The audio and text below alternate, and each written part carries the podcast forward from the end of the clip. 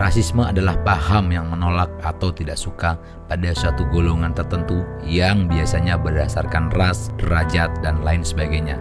Ada banyak permasalahan bangsa ini. Rasisme adalah salah satunya. Begitu sulit dihilangkan, masih sangat melekat dengan bangsa ini. Rasisme itu berlangsung dari rezim ke rezim, sehingga mengkristal menjadi habit atau kebiasaan. Seringkali kita mendengar atau mengucapkan kalimat stereotip yang mengarah ke rasisme. Berikut adalah contoh-contoh rasisme yang seringkali kita jumpai. Minggir, ada orang Papua mau lewat. Kalimat seperti itu tidak hanya ditujukan terhadap orang Papua, tapi terhadap orang yang kebetulan berkulit hitam atau mungkin rambut yang keriting. Seringkali kata Papua kita jadikan sebagai bahan olok-olokan yang berkonotasi negatif. Ketika orang-orang non-Papua begitu diterima di Papua sana, kita malah berlaku sebaliknya. Kita malah mengejeknya dan menyepelekannya. Pelit banget sih. Kayak orang Cina, pelit tidak bisa dibuktikan secara ilmiah.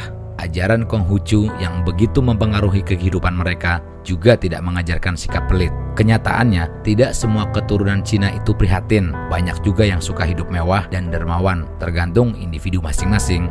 Keras banget sih, dasar Batak. Adalah fakta bahwa aksen yang berasal dari Sumatera, khususnya Sumatera Utara, memang relatif tegas, dengan intonasi yang lebih tinggi dibandingkan cara bicara orang Indonesia pada umumnya. Tapi ketika kita melabeli semua orang yang bersikap keras dan tak mau kalah dengan perangai orang Batak, kita sebenarnya sedang melabeli suku Batak sebagai suku yang kasar. Dengan kata lain, kita sedang melakukan tindakan rasis. Pantes lelet orang Jawa sih. Stereotip orang Jawa adalah halus, lelet, dan kampungan. Tapi, setiap anggota dari suku tersebut adalah individu-individu yang unik dengan kepribadiannya masing-masing. Tidak semua orang Jawa itu lelet dan kampungan.